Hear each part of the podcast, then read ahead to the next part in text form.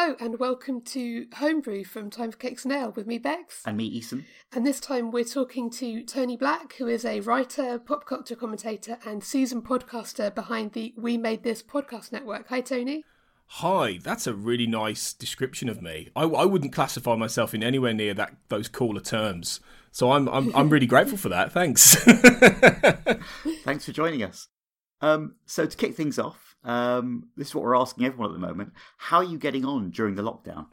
Uh, well, I am uh, surviving as we are just drinking so much tea. I feel like I'm just going to become a big tea blob, of a better term.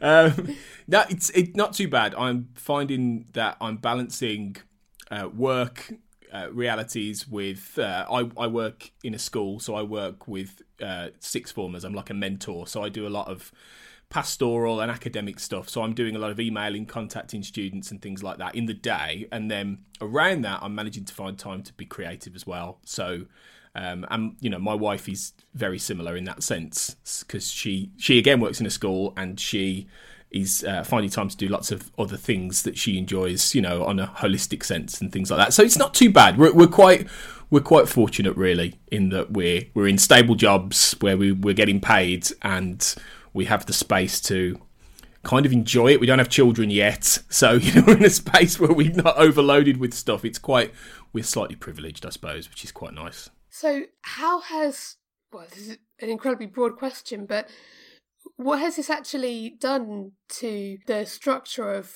teaching at the moment in, in terms of uh, obviously a lot of exams are postponed. Are you still going through syllabuses with people? Is it is it all still kind of running just like a, a normal curriculum online or is it completely different now? It's a little bit seat of your pants to be honest. And i think anyone in the uh, school industry, and I, I, must I must confess I'm not a teacher, so I, I can't look at it from a teacher's perspective exactly because I don't teach uh, content. So I wouldn't like to uh, you know say too much about how they're finding it, but from a general organisational perspective and interacting, you know, you, there there are lots of jobs.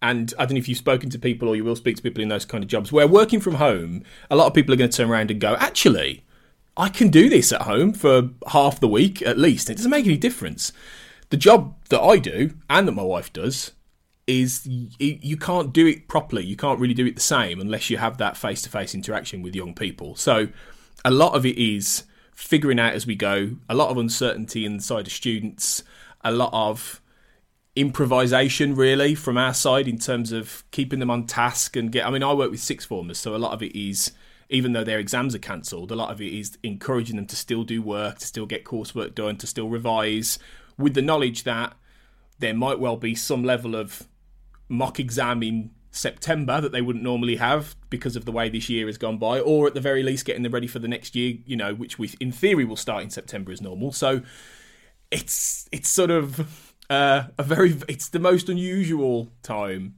in my profession I think we will ever face, and it's a lot of it is improvisation as you go, really.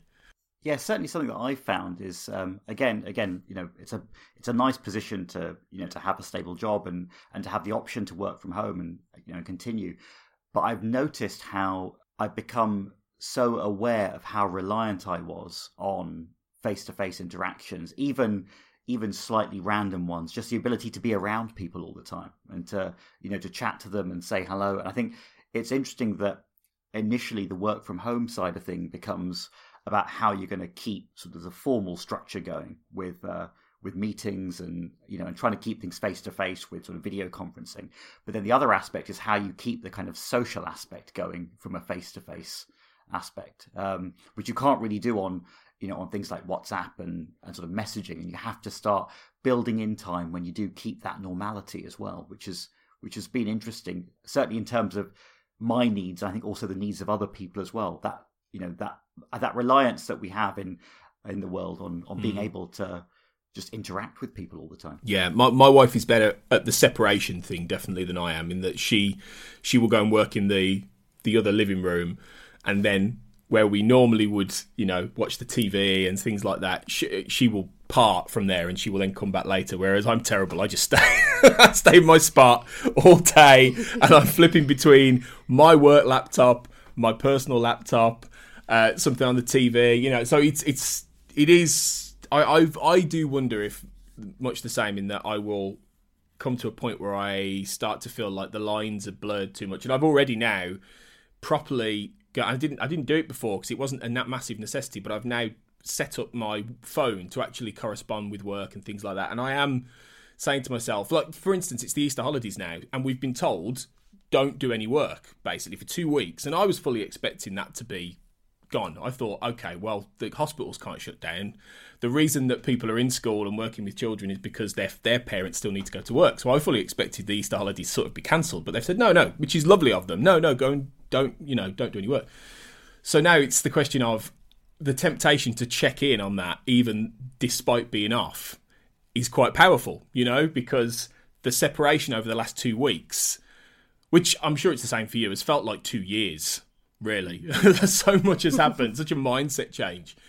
It, it's quite strong, and there is that inf- that enforcement of no, we've got to separate, we've got to be actually having specific times when we do this kind of stuff. And we have been trying to work to that. We've been trying to get up at the same time, get into the same kind of routine that we would when we go to work, finish at roughly the same time. But it is it's really challenging and you don't realise it until and this is the first job I've ever done where I've properly worked from home. So you don't realise till you do it how yeah, how reliant we are on the traditional structures of a job when you're out there working with people, and that when that's gone, the line just but very quickly blurs between the two. It's very, very unusual. So, how did you first get into podcasting, changing text yeah. dramatically? oh, well, I just, um, I think I'd started listening years ago to the Ricky Gervais podcasts um, way back in the day, which were the first time I ever remember the word podcast. They might have coined the word podcast, I don't know actually, but I remember those. And I listened to those for years. And then suddenly I, I, I must have come across a film show or something like that, and I thought, yeah, I'm going to try my hand at this. So I just sat in front of a an, a Mac, an iMac, and talked into the iMac with no sound equipment really about six years ago, and uh, I enjoyed it. And then it just sort of spiraled from there really. So I can't say there was a specific, you know, moment of this is what I must do. It was more just.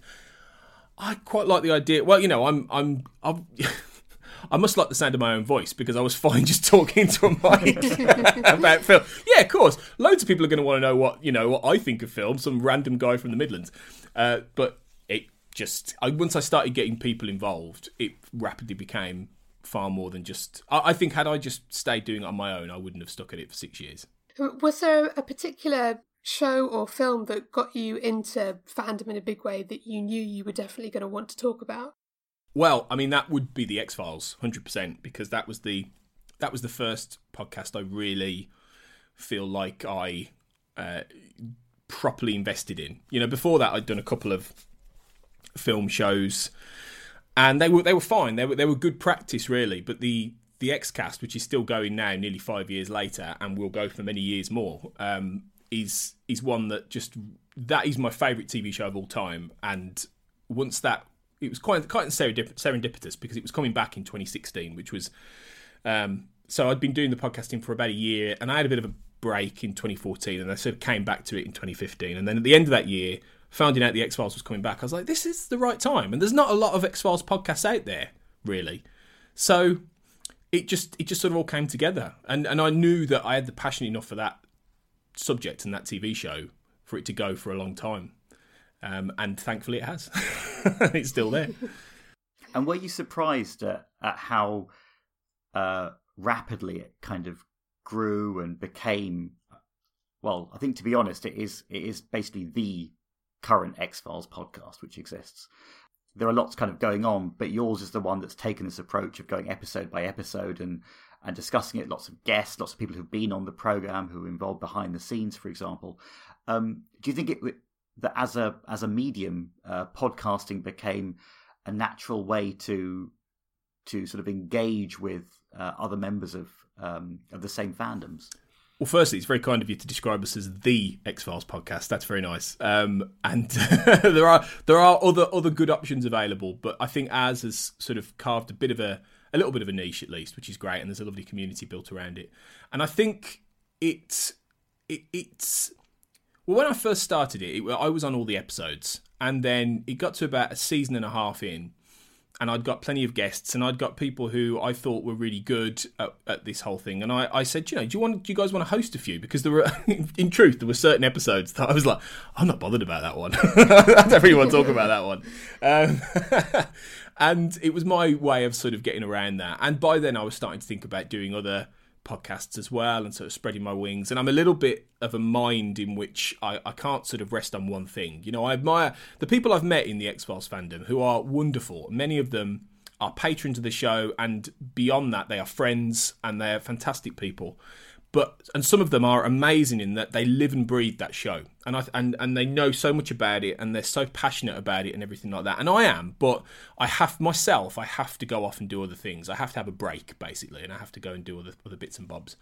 So the fact that it then grew out of these people who were really passionate who really invested in the podcast who then were at a point where they wanted to try hosting or they wanted to get more involved and I was very keen to encourage that because A, it allowed me to have that separate space, but also it allowed for the fandom to to grow around the podcast for us to be able to share in you know these kind of discussions and take it beyond just a conversation on a on a convers, you know on a on a podcast and actually into message mm. groups and patron areas and and proper actual meetups you know and um, there was a big X Files convention last year in in Chicago that uh, a few British people went over. I couldn't make it sadly because of my work, but there was a big meet up and there were podcasting going on live and all this guys. Wonderful. So I think it's it was an. It didn't surprise me as such, but it didn't feel.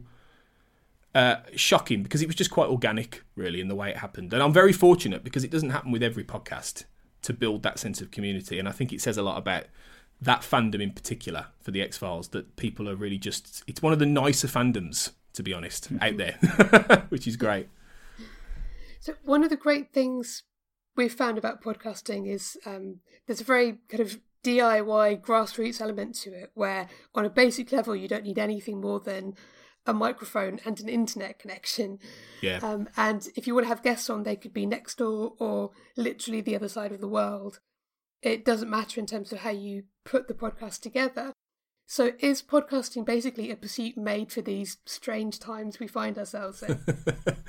well, I sometimes make the joke that, you know, of course I, have got a podcast. I'm a white man in my late 30s, you know, but because I think there is there is something about the the, the fact that podcasting has become a, ve- a very yeah a very DIY approach that people anyone can pick up, and it's sort of designed for people, I think, maybe with more spare time on their hands or the ability to balance their, you know, professional lives and their personal lives and sort of find a way to f- feed that creativity. And, you know, it, it's not that, I mean, my area is obviously popular culture, but there are podcasts, there are way more podcasts for lots of other subjects, you know, out there so it's not necessarily about having to tap into a creativity, but I, in a way, I think all podcasting is creative. I think it doesn't matter whether you're talking about the X Files or you're talking about running a business. I think at the at the end of the day, the, the technique is the same. What you have to put, how you put that together, is, is similar.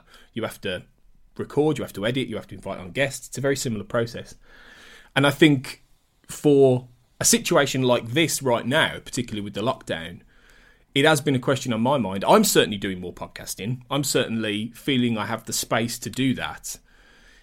But I I don't know if it's one of the. I, have been wondering whether it's something that would inhibit people podcasting. Would would they would they worry that this was all just flippant and flimsy? There's there's one thing I have when if ever I'm going through something difficult in my life, I find it really difficult to both write and podcast because I feel like it's it's not as important that it's not it, it feels like i'm not paying enough attention to what is more important in life. I don't know how really to explain that but it's a feeling that i'm waste i shouldn't be doing this right now. And i'm fortunate in that i haven't had that many instances of that over the last six years. But there have been moments where there have been things going on and it's all just felt a waste of time. And then in a situation like this, I'm thinking, well, actually, I don't think it is. I think it's good for the mental health in in this situation. I feel like doing these kind of things is is helping me with this process really. So I think it kind of depends on your mindset as to as to how you podcast and what it means to you. I think as a person. So we've noticed in the last couple of weeks, especially, there's been a lot of talk on social media about um, these watch along episodes where you know creators and and stars of TV shows. I, I think it's mainly been happening with Doctor Who Mm. have been involved in these global uh, rewatches Yeah. of specific episodes, and it kind of got us thinking about about the concept of uh, not only the X cast but things that we've done as well with the Prison and Mm. Twin Peaks, which are these episode by episode kind of podcasts that allow people to to essentially you know watch you know watch something commentate on it sort of get some insight into get a discussion going um you know do you think that this idea of being able to um, go quite forensically through a specific show that may not have uh, necessarily a massive audience but certainly a very dedicated audience do you think both podcasts along that kind of format but also these watch alongs etc are going to you know permanently change how people interact in fandoms certainly now that you know shows are now being simulcast across the world i used to remember even with the x files it was it was a year behind the us and it really really annoyed me when Yeah. when we got to fight the future and we were still finishing up series 4 and it was it seemed like you know a very traumatic time um, well, back then it did certainly um, Yeah. but yeah, but now everything's kind of connected, and people want to discuss things sort of day and date. I mean, do you think this is going to be yeah a sort of a, a gradual change? Has it already happened? Well, two things before I answer that properly. Firstly, I have to say I'm a big fan of your prisoner uh, episodes. By the way, in the, in this Oh, format, I love those. I thought they were fantastic, and I'm looking forward to your Twin Peaks ones. But I haven't watched Twin Peaks fully for years, so I'm waiting until I properly have a go at that, and then I will use them as a complementary thing. So they're fantastic. Um, also, given you guys a legacy. X Files fans, why have you not been on the X Cast yet? And we're going to make this happen, okay? All right, okay, because it needs to. Um, but yeah, I think the the I think the concept of the episode by episode going through a show has been there for a while, but I think what's cha- and, and and particularly the um the sort of after show reactionary thing. I mean, iTunes even now has a. a a category of called after shows because there's so many podcasts now that people immediately when they watch an episode of uh, well, I've been doing Star Trek Picard recently in that style. So they watch an episode of Picard, or they watch an episode of Westworld, or any of these big shows that particularly have a following, and they encourage this kind of discussion. And the X Files was one of those, and as as these Twin Peaks and these kind of things. They are so popular. They they have their subcategory now, and I think they have been there. But I think what's changing is that in the well, particularly in this situation, the simulcasting, the I mean, you, you're having people come on Twitter like Steven Moffat now to talk about Doctor Who. Now he wouldn't have been seen dead anywhere near Twitter for years. He would very publicly say, "Oh, I'm not going on that. It's awful," you know, in his Scottish accent. Um, bad impression, but there you go. Um, and and Russell T Davies as well. And these are people who, like fans, have been salivating to come on social media and talk and do these kind of things. And they're people who've written, you know, articles or books or have been in documentaries talking about their process. And people are, whether you like what they do or not, they're fascinating people to listen to. I mean, I'd encourage anyone to read the writer's. Um, Oh, what's it called? The, the Writer's Tale that Russell T Davies did about his tenure writing Doctor Who, which is a fantastic resource for anyone who wants to be a writer. And so them coming on and doing these watch-alongs for the Day of the Doctor, or I think they did the the thirteenth, um, the oh, what's it called? The, the the first episode with Matt Smith. I can't remember the name of the title. Uh, the eleventh hour. The eleventh hour. Thank you. Yeah, yeah. They did that just recently, and I think it's it's it's a fantastic way. And it's not just because of these creators, but it's getting these fandoms together, and I think it's it's creating a sense of collegiate response to a lot of these shows and, and it's quite telling that a lot of them are, are for things that are just beloved in fandom they're not necessarily things that have just come out either it's becoming a bit of a a mix of these various different mediums whether it's podcasting whether it's social media and I think it's encouraging fandom to come together in that respect. And I think that's important because fandoms in recent years, and this is something that I haven't seen as much of, thankfully, in the X Files, and that's why it's one of the nicer ones. But particularly for Star Wars, is a case in point, especially. Fandom has been quite ugly for a long time. And the way that people are responding to new attempts to push these fandoms forward and to push these ideas forward has been re- has been met with an incredible wave of negativity. So if anything like this is is being able to sort of stitch a little bit of that together, I think it's fantastic. And I I'm hoping that from my little tiny corner of the podcast world, we can contribute to that with things like the Picard after shows and other projects that we can do because I think fandoms can be wonderful, but they just they've been a, like like much of the world. They've been a little bit broken, you know.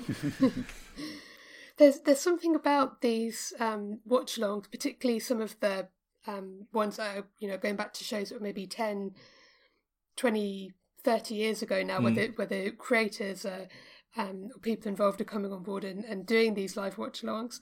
There's a a nostalgia and a sense of community to it that reminds me a little bit of you know how when sometimes a band will go on tour mm. to play an entire album that came out 10 20 years ago mm. and the concert will literally just be the entire album in order um, and there'll be songs that you know ha- they haven't played on tour for years and years and years this all feels like an eternity ago talking about going to see a concert yeah um, it does but it's it's that idea of you know yes there's a nostalgia element to it but also they're fun because everybody who goes along to them are, are, are going along because they love that thing and mm. they just want to embrace it. This feels like that kind of atmosphere, but it's something that people can engage in while they are completely isolated potentially at home. It, it gives you a, a community to be involved in and a connection, an instant connection with people from all over who love the same thing that you love. Mm. And, and as you say, it's it's they have generally been very positive things in fandoms which can be extremely fractured at the moment. And I, th- I, th- I think it, it's there's something about the nostalgia. I mean, nostalgia is everywhere right now. And Nostalgia has been everywhere for years. You know, I can I can point to the X Files as a good example. You know, that was one of the wave of shows that came back for a revival, and if, if anyone who's who is quite independent of it all will be honest, and that they weren't as good, and they weren't as good as the old series, and there was something that wasn't quite there for a lot of those episodes. And I think for all of these revivals, it's the same for Star Trek Picard. Much as I have enjoyed that in many places, it's not it's not the same. Now, the difference between those two shows, just as an example, is that the X Files came back and it was trying to be exactly the same thing. It was just happens to be 20 years later or nearly 20 years later. The Star Trek Picard is an example of taking what used to exist and putting a character in a completely different paradigm. And in that, it should be applauded because it's trying to do something different intentionally. Hasn't always worked, but it's trying. And I think what the the fandom coming together aspect in terms of these simulcasts and these watch-alongs is that it's tapping into the nostalgia for a time and a particular point in that fandom that people loved, or they've retroactively sort of um, turned into something that was that was much more idealized and perfect than it was at the time. Like every time, for hmm. instance, with Doctor Who, every time you get a new Doctor, there's a whole legion of fans going, "It's not as good. He's not as good. She's not in this case. She's not as good."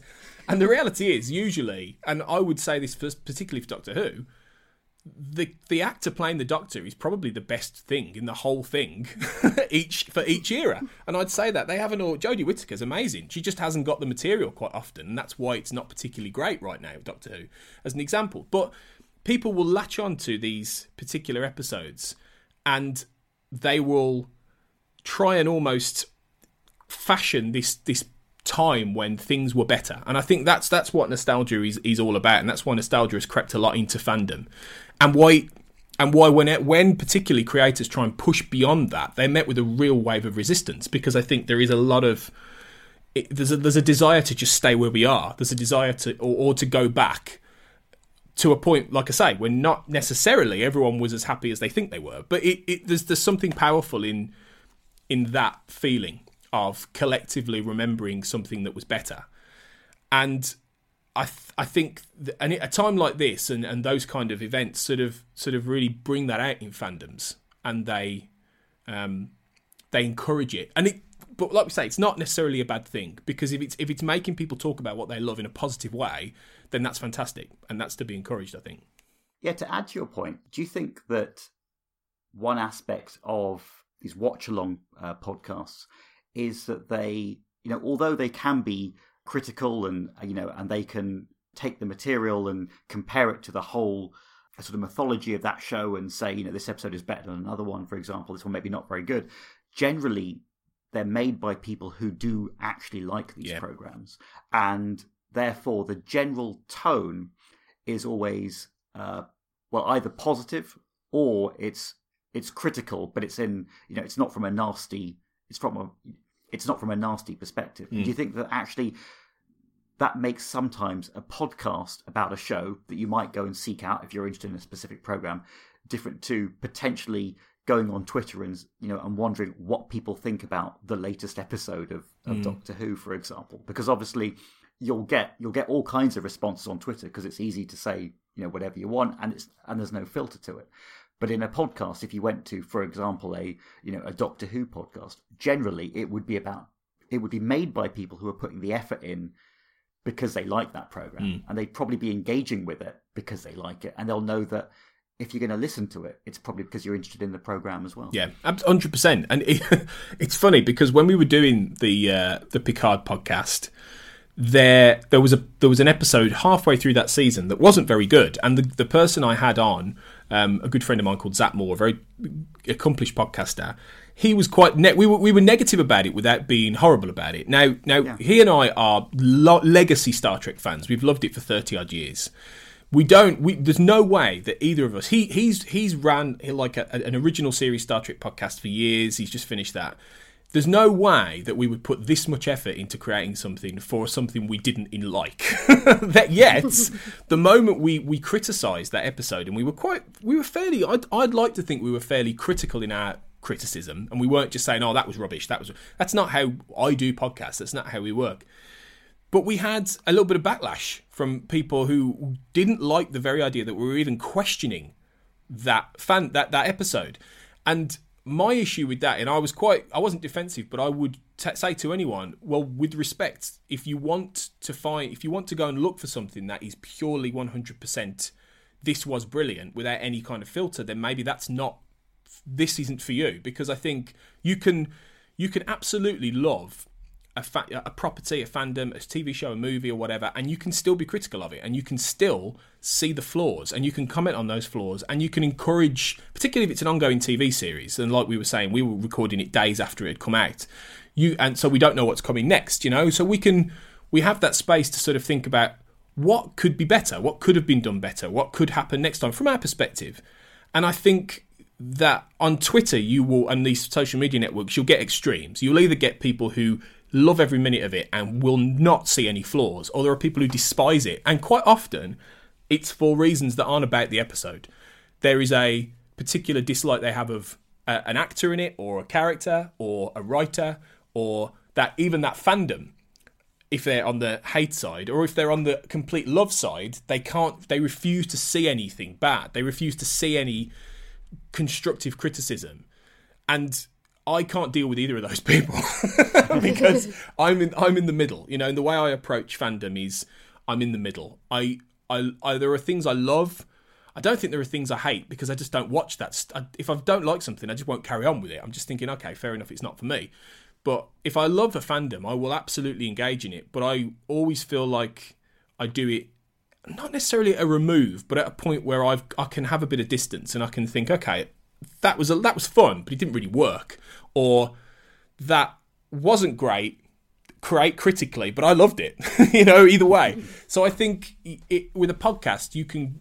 I'd like to think the podcasts I listen to certainly are the ones that are filled with passion and filled with love of the subject matter, but they're not afraid to suggest why it why it doesn't work at times or you know analyze it without you know, coming across like they they're uh, betraying some great, you know, heresy. You know what I mean? That kind of thing. That's that's where I sit really. Is there a particular show, X Files aside, that you would uh, recommend people to go out and um, binge watch right now while we all have the time, or something that you yourself have found the time to sit down and watch over the past few weeks? Well, it's funny you should ask that because I'm currently right at the beginning of season four of Fringe from mm-hmm. 2008 to 2013. That show ran. I don't know if you've seen Fringe. Um, it was cr- from the J.J. Abrams Bad Robot stable. So in uh, in the wake of things like Alias, Lost, etc. And uh, I watched that back in the day, and I really enjoyed it. And I'm absolutely loving like this rewatch. We, me and my wife have devoured season three within like four days 22 episodes and uh, you know the first two seasons of that show are a little bit rocky but towards the end of season two it really kicks into another gear and it's just great fun. It sort of builds on anyone who likes the X Files will like Fringe. It's just a different it's a different approach. It's it's building on a lot of what that show did. Um, so that's that. I'd go I'd go away and watch Fringe. It's it's on um, for UK listeners. It's on Starzplay So if you can uh, get a uh, a month's get, pay a fiver, get that for a month. You could do, you could binge that show and then cancel your subscription. That's what I do quite often for these things. Yeah, and I think a lot of people are also when it comes to looking for things to watch, they are. I've noticed, at least on Twitter, going back to shows that they gave up on a few years ago, where they said, you know, for example, I watched the first, you know, the first series, wasn't that impressed, gave up on it. Mm. But now people are starting to find a little bit more time on their hands. Certainly, lots more shows are becoming available on various streaming networks. Mm. Even I know. Um, uh, even the BBC iPlayer is starting to put back box sets of, yeah. of, older shows as well. And people are suddenly realizing that they do have the time to go back to things where, you know, it's not a positive of the situation, but the fact that people are looking for things to do, it might mean that people do start revisiting, mm. maybe finding new things to uh, uh, to watch or listen to. Yeah, I, th- I think so. I mean, we're in we're it couldn't have gone better for streaming services this in a way because yeah. Disney Plus, I mean, they must have some sort of crystal ball, I think, because they, they have launched at precisely the right point. So then you can go on there and you can you can binge watch Agents of Shield or you know a whole variety of TV shows and movies. You've got uh, things like BritBox now as well, which which is now been around for a few months and is I, I, mean, I've got BritBox, and I thoroughly, I'm thoroughly enjoying a One Foot in the Grave rewatch right now. So there's tons of like old British comedy and uh, uh, drama, particularly. I mean, it's probably aimed more at a middle age age age gap, age you know demographic really BritBox, but there is still a lot of really good stuff on there. So you've got that's aside from Netflix, Amazon Prime, all these different things. So I think right now there is a cornucopia of choice out there. It's just um, separating the wheat from the chaff a little bit. You know, the um, if if you're thinking of watching V Wars on, on Netflix, don't bother. Okay, you, you, you, believe me, you don't have to watch everything. You know, there there is still um, it's still worth curating. But yeah, it's. I was saying this actually to um, to some friends. We were we were uh, FaceTiming some friends, and we were talking about the whole lockdown situation, and we were we were making the point that had this happened 20 years ago, it would have been a lot more difficult for people to lock down and still be entertained because we didn't have streaming services, we didn't have FaceTime, we didn't have you know phones that could do that. We couldn't talk to each other and see each other. We, we we couldn't sit down and watch tons of television and movies and things like that. Yeah, we had videos or you know we had that kind of, but it just wasn't we had, it wasn't the same. We had satellite, sure, but it was we now right now ha, are in a, are in a, a position where we have anything at our fingertips entertainment wise so there's no reason people can't just hunker down if they if they're if they have access to that and they're lucky enough and fortunate enough to have access to all that and that you know and I'm aware not everybody does but if they do there's no reason they they can't in some sense make the best of this and actually find that time to watch that show or watch that movie or record that podcast or listen to that podcast or read that book, you know. And I th- so I think if you're in that position and you're privileged enough, then it's a great time for that, really, right now. So, could you tell us a little bit about? Uh, it might be a test of memory because I know it's expanding all the time. some of the shows that you currently have on the uh, uh, We Made This podcast network. Um, have we got another hour and a half? Because it's going to take a while. Uh, yeah, the, the We Made This podcast network is been around for just over a year now, and it's the the Xcast I'd say is kind of the flagship series. Really, that's what it was sort of built around. But there are there are various others, and a lot of them are it's skewed into popular culture. So it's a mixture of television, it, uh, film shows, music, things like that. So we've got a Millennium sp- uh, series about the TV show Millennium, which is also from Chris Carter, the X Files creator, uh, called The Time Is Now, which is in its second season. We've got Make It So, my Star Trek podcast, which is moving from Star Trek Picard into Star Trek Discovery and going back through that. So it's covering the modern era of Star Trek. We've got uh, a Fringe podcast talking about Fringe. We've got one called Observing the Pattern, which again is going episode by episode. So we've got quite a few of these episodic, you know, episode by episode sort of series. Um, on the music side of things, we've got various different shows that are in the fold that are specifically focusing on different areas of music. We've got a show called Pick a Disc, uh, in which uh, a friend of mine goes talks to a, one person each episode about an album they love as well. Um, the Giddy Carousel of Pop, which is talking about old smash hits magazines from like the 80s, which is a real nostalgia fest. Um, we dig music, which is fairly varied, really, and it goes into all kinds of different areas and can be about anything any week, really. Um, so, and we buy records, which is two uh, middle-aged uh, record enthusiasts. Uh, enthusiasts talking about buying records and being old. Really, they're a pair, pair of curmudgeons talking about records, basically. But it's very good. Um, and then yeah, various music uh, movie podcasts. Uh, one one about Disney called Without a Mouse, the old Disney live action films, which is quite fun. Cinemortuary, which is about terrible horror sequels. Um, you won't forget me, which is all about the life and films of Joan Crawford. So it's more about classic Hollywood. Um, and even one about Jean Claude Van Damme called The Muscles from Brussels. so you know we're going through Jean Claude Van Damme's filmography. So we've got we've got quite a few, and that, that's just a little a taster. We've got more to come. We've got shows in the pipeline. We've got things that are coming back. Um, so yeah, it's quite exciting. Really, we've got a lot. Hopefully, and it's just going to hopefully snowball and build from there over the next few years. So it's a final summary question. Yep. Tony, uh, what would go into your homebrew to get you through the lockdown? Okay. Uh, I, I don't know if I'll go with exact percentages for this, but I'll, I'll just come up with a uh, a recipe of sorts, I suppose. So I would, for me, as I say, in a fairly privileged position where I have access to these things, it would be a um, a good few tablespoons of podcasting, a uh, a teaspoon or two of reading because I do like I am enjoying reading. I'm catching up on books. Um, uh, half a packet of television, I think, really, and cinema, um, and also a good dash of where allowed and where possible, getting outside and enjoying nature. Really, going on walks. Um, you know, being out in the back garden because obviously we're, we're, we're going into you know a nice period of, of weather, hopefully. So, mm. um, I think where where appropriate with lockdown procedures and things, getting out and actually enjoying that because I mean uh, you guys may have noticed it as well, but there is that that general feeling when you live in an urban area of the constant sort of hum of cars in the back in the distance.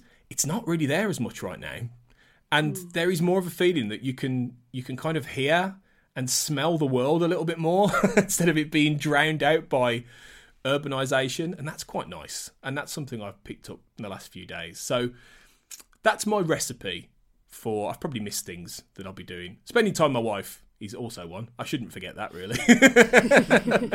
but yeah, that would be my concoction, I guess. Oh, that sounds fantastic.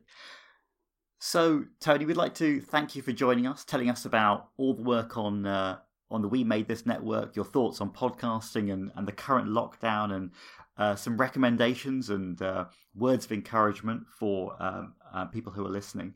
Um, also, I think just to pick up on one point um, where I remember that as you were going through all your um, all your different podcasts that you're producing, I mean, some are very general, some are quite specialized, but um, I think it's always worth emphasizing that if you are interested in finding out about podcasts, it's remarkable how there is a podcast for absolutely everything. Yeah. So if you are, so if people are interested in, you know, in finding one, just uh, putting you know whatever terms into you know an iTunes search or whatever or whatever your podcatcher is, it'll always bring up something, and there'll be somebody who's talking about it, and that can be really nice just to find out that there are you know other fans of the same things, other people talking about the same things, or maybe people who are just willing to talk about things that you might be interested in. Yeah, I would put money on there being if you typed in a hardcore Belgian trance music podcast I bet you. Try it. See what happens.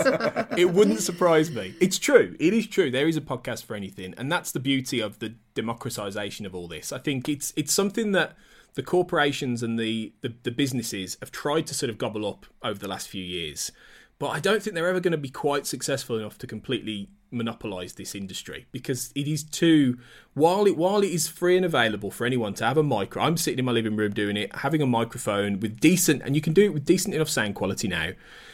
I think it's it's going to be one of those free access joys for people who want to communicate and share their love of something that won't go away for for at least a while. So yeah it, it is wonderful. It is a great hobby I know it's not for everyone some people prefer to listen than actually do it but if you're thinking right now in, in this lockdown procedure, particularly if you're finding it difficult, if you're thinking that you've got things to say about something you love, do you know what? Do it.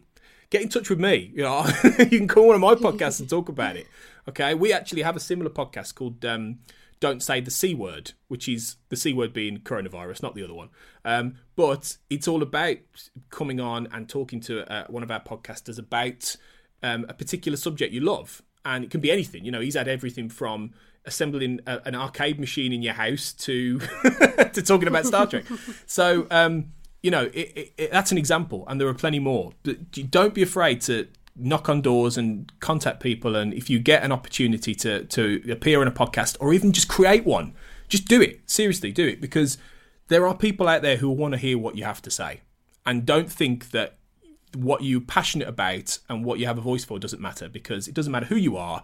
If you care about something enough, people will want to listen to you about it. So that's my big advice do it. Um, where can people get in touch with you and find the We Made This network? So, yeah, uh, the We Made This network is at we made this pod uh, dot com. Uh, unfortunately, somebody's already got we made this.com, the so and so's. If I ever find out who they are. um, and uh, yeah, so you can find the website there, and that has links to iTunes and all that thing. Um, if you're on social media, we've got a Facebook page. Just type in "We Made This" and you'll find it. And we made this pod on Twitter as well, which is where we're probably most active. Um, and if you want to find me personally, I'm at AJ Black Writer on Twitter. That's where I mostly live, um, and uh, you can find out what I'm doing and links to podcasts and various things on there as well. well. Thank you so much, Tony, for joining us. It's been a pleasure chatting to you. Pleasure's mine. Thank you, guys. It's been a real treat. Thank you.